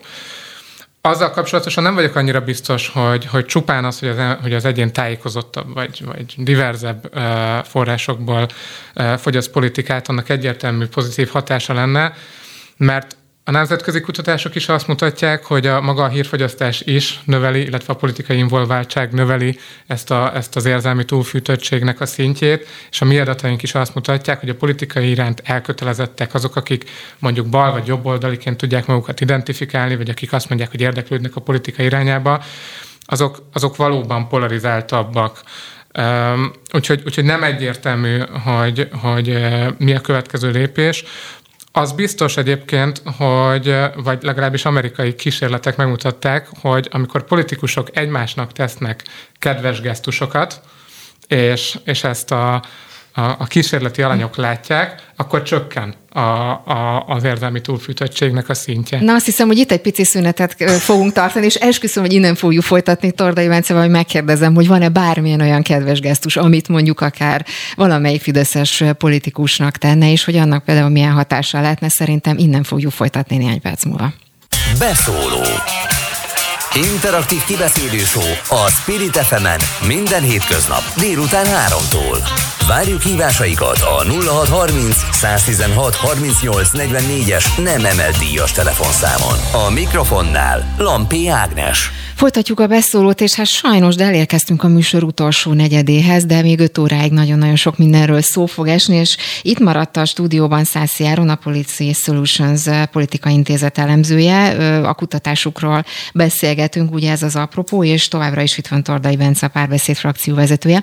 És a szünet előtt ott hagytuk abba, ugye felvetődött az, hogy mennyire sokat számít, vagy számíthat az, hogy mondjuk egy gesztust tesznek politi- kormánypárti politikusok, ellenzéki politikusoknak, és, és fordítva. És azt ígértem, hogy ez lesz a következő kérdés, hogy Tordai Bence mondjuk tudna egy ilyet, tudna-e egy ilyet tenni, akár kormánypárti politikus felé, ha igen, akkor mit, és mit gondol, hogy annak milyen hatása lehetne? Lehetne például olyan hatása, hogy, hogy csökkenti ezt a fajta érzetet, hogy ki, ki mennyire utálja a másikat a politikai nézete miatt? Biztosan működik, és van is erre példám, de még mielőtt elmondanám, egy gondolatot kiegészítenék Persze. abból, amit Áron elmondott, hogy nem csak arra gondolok, hogy a tájékozottság szintje önmagában csökkentené a társadalmi feszültségeket, hanem ez csak egy, egy indikátorának gondolom a jó állampolgárságnak. Tehát, hogyha valaki uh, megtanulja, hogy hogy kell demokrataként viselkedni, egy demokráciában működni, valódi állampolgárként uh, viselkedni, akkor szerintem sokkal védettebb az ilyen nagyon egyszerű uh, hangulatkeltések ellen, és ez nem azzal kezdődik persze, hogy sokat olvas, bár az sem árt hozzá, de tényleg már kisgyerekkorban, az iskolában, vagy akár még korábban a demokratikus kultúrára neveléssel kéne, hogy kezdődjön, és ez az a munka, amit az elmúlt évtizedekben sajnos elhanyagoltak a rendszerváltás után mindenképp. Szerintem a kétezer-tíz utáni nagyon akadálymentes demokrácia leépítés az ennek is volt a következménye. Azok a rezsimek pedig, amelyek az ellenkező véleményeket, vagy úgy általában a tájékozott, szabadon gondolkodó állampolgárokat nem annyira szeretik, amilyen volt nyolcvankilenc-kilencven előtt, meg amilyen most kétezer-tíz után, azok meg tudatosan törekszenek arra, hogy leépítsék az ilyen képességeket, készségeket az emberekben, és el is tereljék a figyelmet attól, hogy érdemben gondolkodjanak politikáról. Ugye nagyon keveset foglalkozik az átlag magyar politikával, és ez így nincsen jól. Viszont ha már ilyen a közélet állapot, akkor igen, valószínűleg barátságos gesztusokkal nagyon sokat lehet ezzel javítani. Na de mondjon példát, mit tenne? Milyen gesztus tenne? És ki, kifelé? És kormánypárti politikusról a kérdés. Um, hát volt már olyan, hogy, hogy egy ügy kapcsán egy mosolygós készfogásra uh, is betemettem.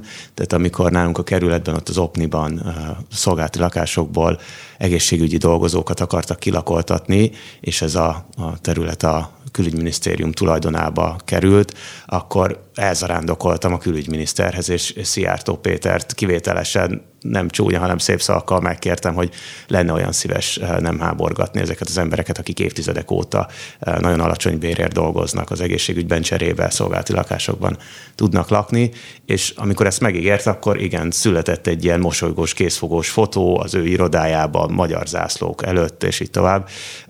És ez egyrészt fontos volt nekem, hogy ebben az ügyben előrelépjünk, úgy látszik, nekik ez belefért kivételesen, és, és nagyon jó visszajelzések jöttek a kerületből, hogy igen, ennek Na, látjam, van értelme. Akkor ezek szerint mégiscsak lehet, hogy ennek lehet jelentősége ilyen szempontból. Igen, sőt, amit mondtam korábban pedig, hogy, hogy nem az emberrel kell háborúságban állni, vagy, vagy konfliktusban állni a politikában, hanem a szereppel. Megint csak valami miatt Szijjártó Péter jön gyakran szembe, előttem ül most a parlamentben, lehet, hogy azért, és amikor épp valamelyik fideszes kormánytag azt magyarázta, hogy az atomenergia az megújuló, és így mondtam, Péter, ezt nem gondolhatjátok komolyan, ez az új kormány álláspont, hogy az atom az megújuló energia?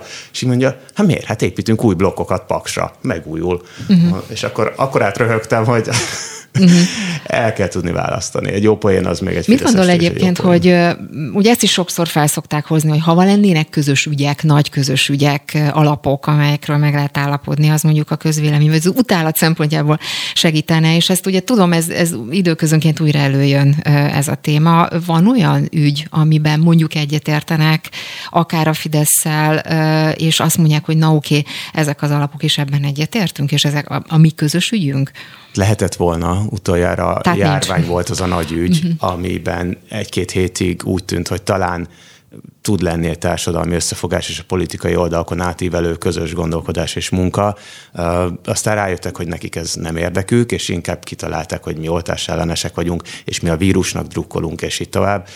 Én Innentől kezdve nehéz, Ha, ha, nyitottság meg lett volna. Hadd szóljak közben, Aha. mert szerintem egy nagyon fontos közögy, közös ügy lehetett volna az orosz-ukrán háború, és ezt azért is emelem ki, mert nemrég volt Budapesten világ egyik legnagyobb politika tudósa, Robert D. Putnam, polarizációnak is az egyik fő kutatója, és kiemelte, hogy egyébként a végtelenül megosztott és törzsiesen szétvált amerikai társadalmat ez a háború kérdése egyáltalán nem osztja meg, És, és soha nem látott politikai konszenzus van a Putyin rezsim elítélésével kapcsolatosan is.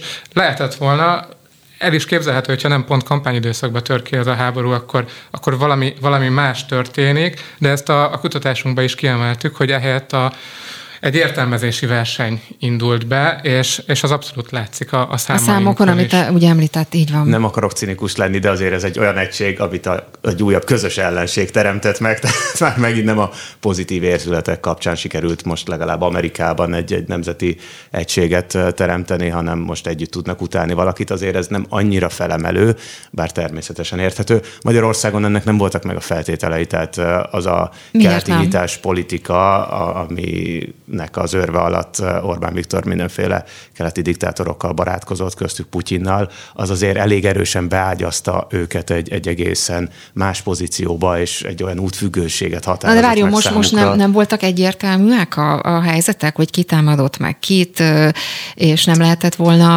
hogy mondjam, ilyen értelemben valamilyen közös, közös, közös hogy mondjam, platformra helyetkezni ez ügyben? Lehetett volna, hogyha a kormány egy száznyolcvan fokos külpolitikai fordulatot csinál, de ezt nem tették meg, hanem így oldalaznak azóta is. Most már nagy nehezen kimondják, hogy ki az agresszor, meg ki a megtámadott, meg akkor kinek kell a segítségére lenni, de azért még most is tolják az orosz propagandát a Fidesz médiában és a közmédiának nevezett csatornákon, úgyhogy sajnos ez, ez, ez nem tudott megtörténni. Persze megtörténhetett volna, hogy Orbán Viktor meghasonlik önmagával, a fejéhez kap, úristen, kivel cimboráltam eddig, és akkor átszalad az ellenzék karjaiba, és akkor kart-karba öltve vonulunk fel Putyin ellen, és tüntetünk közösen mondjuk a putyini kémbanknál, és együtt adjuk be azt, a, azt az indítványt, amivel kiléptetjük Magyarországot a Nemzetközi Beruházási Bankból. Egyébként, ha már itt a propagandáról beszéltünk, ugye az is felvetődött a, a kutatásban, hogy, hogy az el, még az ellenzéki szavazóknak, ha jól emlékszem, de javítson meg ki a rosszul, mondom, egyharmada nagyjából ugye úgymond propagandistának tartja a saját oldalának a, az orgánumait. Ezt, ezt, ennek mi lehet az oka, és mit gondol erről egyáltalán? Nem irigylem a kollégákat, nehéz ezt megfogalmazni, egy ilyen kérdést úgy, hogy a, az ember azt válaszolja, amit tényleg gondol erről. Egy zárt kérdésben amúgy is problémás. Az, hogy Én, az objektivitásban társadalmi jelenségek és szubjektumok ért emberek esetében én nem nagyon tudok hinni. Tehát az, hogy minden újságírónak, vagy minden szerkesztőségnek van valami értékorientációja, az szerintem alapvetés, és ezzel nincs is semmi baj. Az, hogy a, a saját értékrendjének a felmutatása és ennek a, a politikai agendában való megjelenése, az kinek minősül propagandának, és kinek nem, hogy ezt milyen finomsággal, árnyaltsággal, vagy éppen durvasággal teszik. Nagyjából ez a kérdés, hogy ki az, aki a propagandát, azt a szó jó, és ki az, aki a rossz értelmébe használja, és így tovább. Nagyon sokat kéne tudni még ezen kívül arra, hogy mi van a válaszadók fejében ahhoz, hogy ezt meg tudjuk fejteni. Szerintem Itt erre nincs... esetleg van valami válasz ez ügyben, mert ez egy, ez egy érdekes felvetés ahhoz képest, ami a kutatásból kijött. Hát én szkeptikus vagyok azzal kapcsolatosan, hogy sokan azt mondják, hogy igen, az ellenzék is propagandát terjeszt, nem, nem hírszolgáltatás, de ez egy jó dolog. értem a mögötte lévő logikát. És azért is nagyon komplex ez a kérdés, mert habár sokan, sokan pont azzal vádolják az ellenzéki médiát, hogy függetlennek és objektívnek akar látszani, miközben valójában van egy értékorientációja, mások pedig pont azzal vádolták az ellenzéki médiát, hogy még a kampányidőszakban sem mutatott szolidaritást, és a legnagyobb kritikusa volt az ellenzéknek. Ez egy, ez egy komplex kérdés. Nekem az a sejtésem, hogy egyébként, egyébként valós, valós kritika és valós kiábrándultság van az ellenzékiek fejében általánosságban a demokratikus intézményekkel és a demokratikus nyilvánossággal szemben is. És ez tükröződik abban is, hogy, hogy nem érdekli a magyarok felét a politika, ami egy, egy ekkora uh, választási vereség után érthető, hogy, uh, hogy különböző emberek különböző bűnbakokat keresnek, jogosan vagy, vagy kevésbé jogosan, és biztos vagyok benne, hogy nagyon sok ellenzéki tényleg az el, a, a médiát uh, találta meg a, az egyik uh, felelősnek. Akkor még egy, még egy érdekes kérdés ehhez, ugye itt a, a kormány, meg elhangzott ellenzéki politikusok részéről, és talán az ön részéről, a Gyurcsány Ferenc részéről biztosan ugye törvénytelennek gondolják a, a kormányt, vagy törvénytelennek tartják. Most félretéve azt, hogy ez így van, nem így van, tehát nem, nem ilyen szempontból kérdezném, hanem ebben a bizonyos polgárháborús hangulatban, ami esetleg kialakulhat, hogy ez mondjuk egy ilyen kijelentés, egy ilyen helyzet mennyire segíti azt, hogy, hogy, hogy egy picit, picit tompuljanak a, az érzelmek. Ez a törvénytelen kormány, ez, a, ez egy dé ká-s duma, mi párbeszédesek ezt nem szoktuk mondani, szerintem a törvényes jogtalanság a jó leírása ennek a helyzetnek. Törvényes jogtalanság. Igen, az egy magasabb szempont. Tehát törvényeket írnak ahhoz, hogy megalapozzák a saját uralmukat. Az a kérdés, hogy ez mennyire jogszerű, és társadalmilag mennyire legitim. Jó, akkor, akkor így kérdezem, hogy a törvényes jogtalanság mennyire tudja egy picit visszafogni esetleg a, az ellentéteket az emberek között. Tehát, hogyha mondjuk ilyen, ilyen kommunikációt, vagy ilyen, ilyen, ilyen, ilyen szövegeket hallanak mondjuk. Nyilván ez élezi valamelyes, de az a helyzet, hogy az ellenzéki pártoknak a jelenlegi elérése, meg a fogékonyság a mostani üzenetekre annyira lent van, annyira a kutyát sem érdekli őszintén szóval, mm. hogy mit mondunk, hogy nem hiszem, hogy itt most pattanásig feszült polgárháborús helyzet alakulnak ki azért, mert egyik vagy másik ellenzéki politikus egy kicsit vagy nagyon erős szófordulattal él. Tehát ez most nincsen.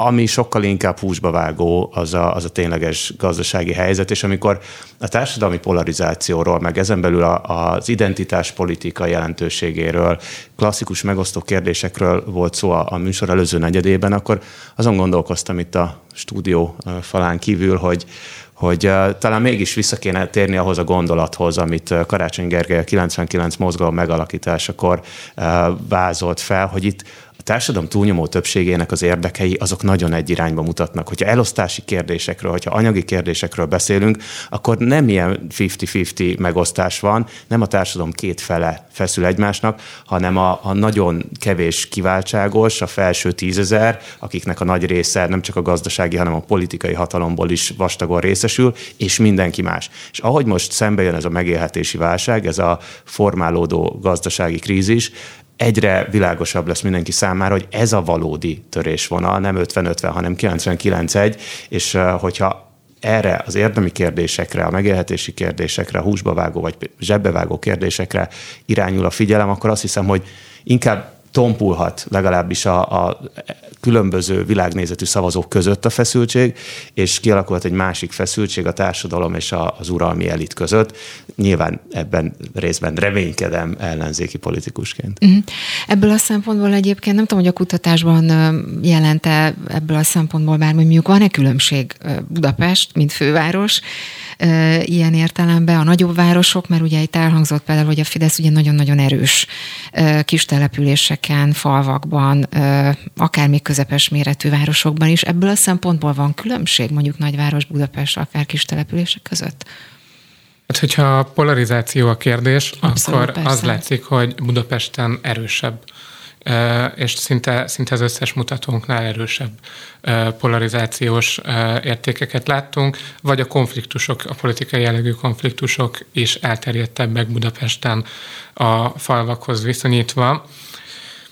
Hogyha az a kérdés, hogy egyébként milyen témák mozgatják meg az embereket, akkor, akkor kisebb a település típusok közötti különbség, ha bár igaz, hogy a szimbolikus ügyek, mint a, a jogállamiság kérdése, vagy, vagy más hasonló absztrakciós szinten lévő ügyek, de akár a környezetvédelem kérdése, azok, azok jobban, jobban izgatják a nagyvárosiakat, de azért az összes település típuson, és mind a kettő politikai oldalon, itt, itt egyet kell értsek, nagy többségben a megélhetési kérdések, a materiális kérdések, a fizikai és anyagi biztonság dominálják a, a magyarok probléma térképét, és egyébként a megélhetési kérdések mellett még, ami nagyon fontos, és korábbi kutatásainkban visszatérően egyre fontosabb lett az a, az, az egészségügy helyzetének a kérdése, ami, ami szintén nagyon sok magyart foglalkoztat. Mind a két oldalon. Egyébként, ha már az, most akkor hadd csatlakozzak ide az egészségügy vonatkozásában, és ez nagyon érdekes politikailag is, hogy, hogy nyilván Fideszes szavazó is bemegy a kórházba, meg az ő édesanyja is beteg lesz, meg nem kap időpontot, ugyanúgy nem kap időpontot, mint egy ellenzéki szavazó rokona vagy. Szóval mindannyiunkat érint. Mindannyian kénytelenek vagyunk néha orvoshoz menni, és ennek ellenére úgy tűnik, hogy az egészségügy helyzete nem, nem igazán befolyásolja az, hogy hogy kire szavazunk, meg kire nem. A politika, vagy a politikai kommunikáció művészete az nagyon nagy részben arról szól, hogy azt határozzák meg, hogy miről gondolkodunk, vagy mi alapján és milyen keretben gondolkozzon a szavazó a politikáról. A Fidesz ebben rettentően ügyes, tehát ő is pontosan tudja, hogy a saját szavazói sem elégedettek az egészségügyi ellátással, vagy éppen a saját jövedelmi helyzetükkel. Éppen ezért minden erejét arra használja, hogy átterelje a gondolkodást ilyen kérdésekre, mint például háború legyen-e vagy béke? Szerintünk legyen béke. Ki mond mást? Kezeket fel. Ho, ott látok ellenzéki kezeket? Na hát, ti háborút akartok, jaj, de gonoszak vagytok. Ez a világ legfontosabb kérdése, és amikor ez jön szembe heteken, hónapokon keresztül a választóval, akkor ha csak nem volt épp kórházban, de még lehet, hogy a kórházban fekve és azt hallgat, hogy úristen, jó, hát most kórházban vagyok, vagy be kell mennem, de lehet, hogy mindjárt jönnek és lebombáznak. Hát melyik az ijesztőbb, ugye?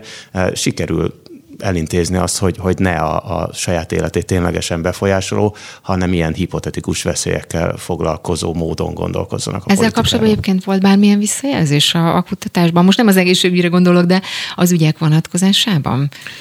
Konkrétan ennek a kutatásunknak nem ez volt a fókuszába, de, de ezt a problématérképet, amit említettem, azt rendszeresen felmérjük.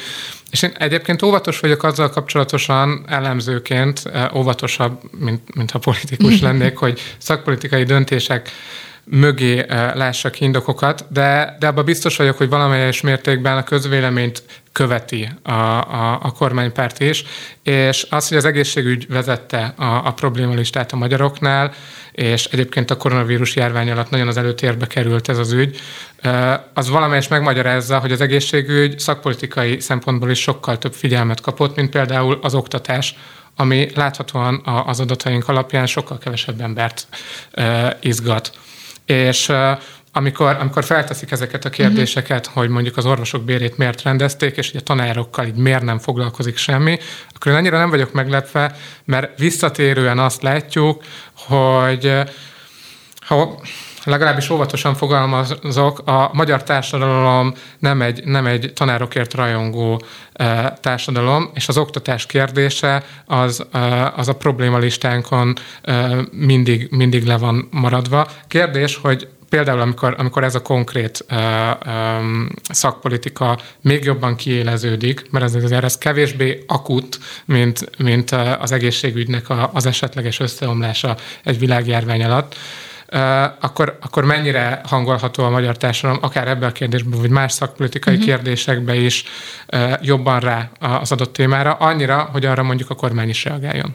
Hát igen, ez mindig ez a kérdés valóban, hogy meddig, ha már én ezt, most ezt a potmétert mondtam egész adásban, hogy meddig tekerhető, nem tekerhető, de ez, ez nyilván az ellenzék számára is fontos információ, és még egy, még egy terület, ami nagyon érdekes, az a korrupció területe, és nem tudom, hogy erre vonatkozóan van-e bármilyen információ. Tudom, hogy most ez, ez szintén nem volt aktuális, de ez szintén egy nagyon érdekes kérdés, hogy minthogyha társadalom kevésbé rezonál a, a korrupciós ügyekre, korrupciós témákra. Hát itt van egy valóság, ami azért elég kiábrándító képet mutat. Másrészt meg van a, a problémaészlelet, illetve a, a, az egyes politikai erőkről szóló percepció. A, a Fidesz miközben szétlopta az országot, nagyon ügyesen teríti a fekáliát maga körül, és hogyha megkérdezik az embereket, hogy oké, okay, melyik párt tisztességes szerint, és melyik ami korrupt, nem lesznek olyan hatalmas különbségek, nem ég és föld. Hiába vannak olyan pártok, amik sose voltak hatalom közelében sem, esélyük sem volt, alkalmuk se lett volna lopni. Azokról se hiszik el, biztos, ami biztos, azt gondolják az emberek kellő óvatossággal, hogy hát politikus biztos lopni akar, vagy lopna, vagy lopott már, csak még nem derült ki. Tehát, hogyha az egyik politikai erő azzal vádolja a másikat, hogy az milyen korrupt, akkor az nem cseng annyira erősen.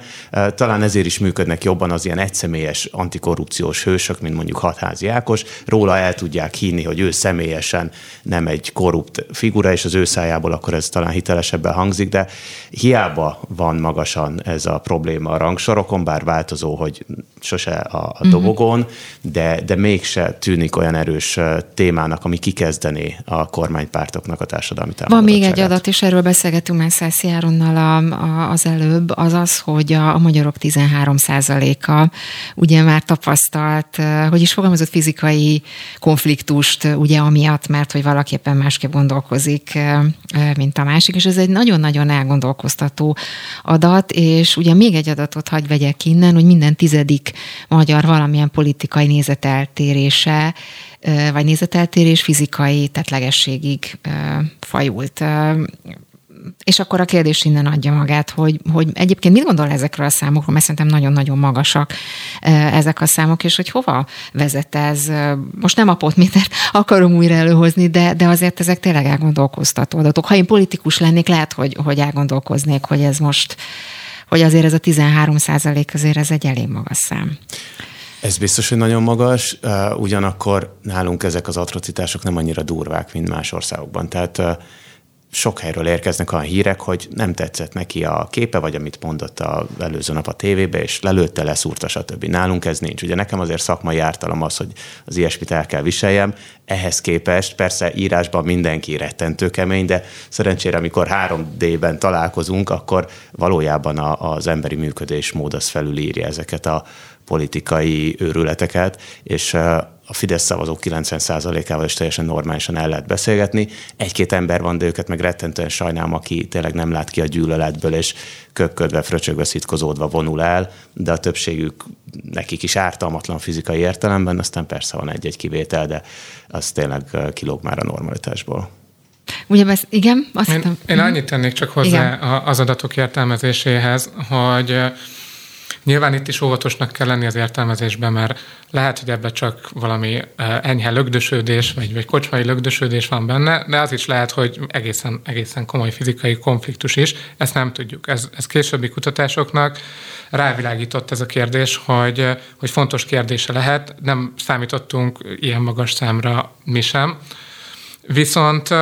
Viszont az egyébként más kutatások is alátámasztják. A huszonegy Kutatóközpontnak volt egy fókuszcsoportos kutatása, ami nem csak Magyarországon, de Lengyelországban is vizsgálta ezt a jelenséget teljesen más módszertannal, és ott is, ott is előkerültek ezek a problémák, hogy akár családon belül és fizikai konfliktust okozott a politikai nézeteltérés, illetve az, hogy inkább szóba se hozzák a politikát, nehogy, nehogy, valami, nehogy valami baj legyen. Szerintem ez, a, ez az egyik legfontosabb mm. relevanciája a kutatásunknak, illetve ennek az egész politikai polarizáció jelenségének, mert mentálisan nagyon nehéz helyzetben van a magyar társadalom. Megélhetési válság, ez a, ez a koronavírusos, karanténos időszak szintén nagyon sok embert megviselt, és nagyon veszélyes, amikor nagyon sok frusztráció felhalmozódik az emberekbe, az ellenzékiekbe a választási vereség, és...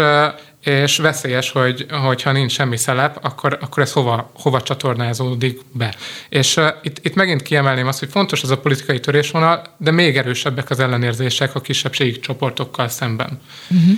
És uh, nagyon, nagyon oda kell figyelni, hogy, hogy ezeket az indulatokat uh, valamilyen egészséges módon vezessék le, és ne az emberek egymás ellen a társadalomban. Vitatkozni mennyire tudunk, és ez az utolsó kérdés már, mert ugye ezt is fel szokták sokszor hozni, hogy mennyire képes akár a politika mondjuk egy tényleg érdemi vitára, és most nem a vitatkozás, a kiabálása, meg a saját igazunk hangoztatására gondolok, hanem tényleg érdemi vita. Ezt, ezt hogy látja? Mert lehet, hogy ez akár egy szelep lehetne ebből a szempontból.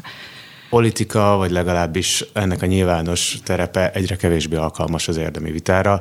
Mindenki szépen bemérte, hogy mi működik, és a saját közönségének uh-huh. játszik, esetleg üzenget a bizonytalanoknak, akikhez hát, ha elér az üzenet, de, de azért nem valószínű. Nagyon ritka az érdemi, és, és üdítő jelenség az érdemi politikai vita a mai magyar közéletben. És hogyha erre vágyunk, akkor sokszor sajnos ki kell zárni a nyilvánosságot. Tehát uh, utoljára hát ez is nekem, érdekes, amit mond, igen.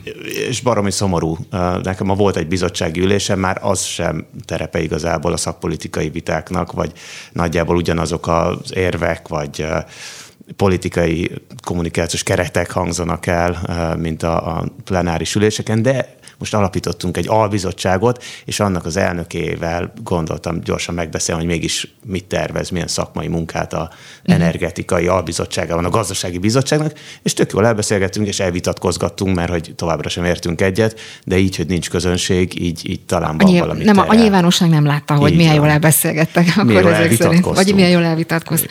Hát tanulságos volt szerintem. Köszönöm szépen mind a kettőknek, hogy itt voltak Tordai Bencének és a Párbeszéd frakcióvezetőjének és Szászi Áronnak is, a Policy Solutions politikai elemzőjének, hogy itt voltak, szerintem nagyon tanulságos volt ez a két óra. Önöknek pedig köszönöm szépen a figyelmet, ennyi fért a mai beszólóba.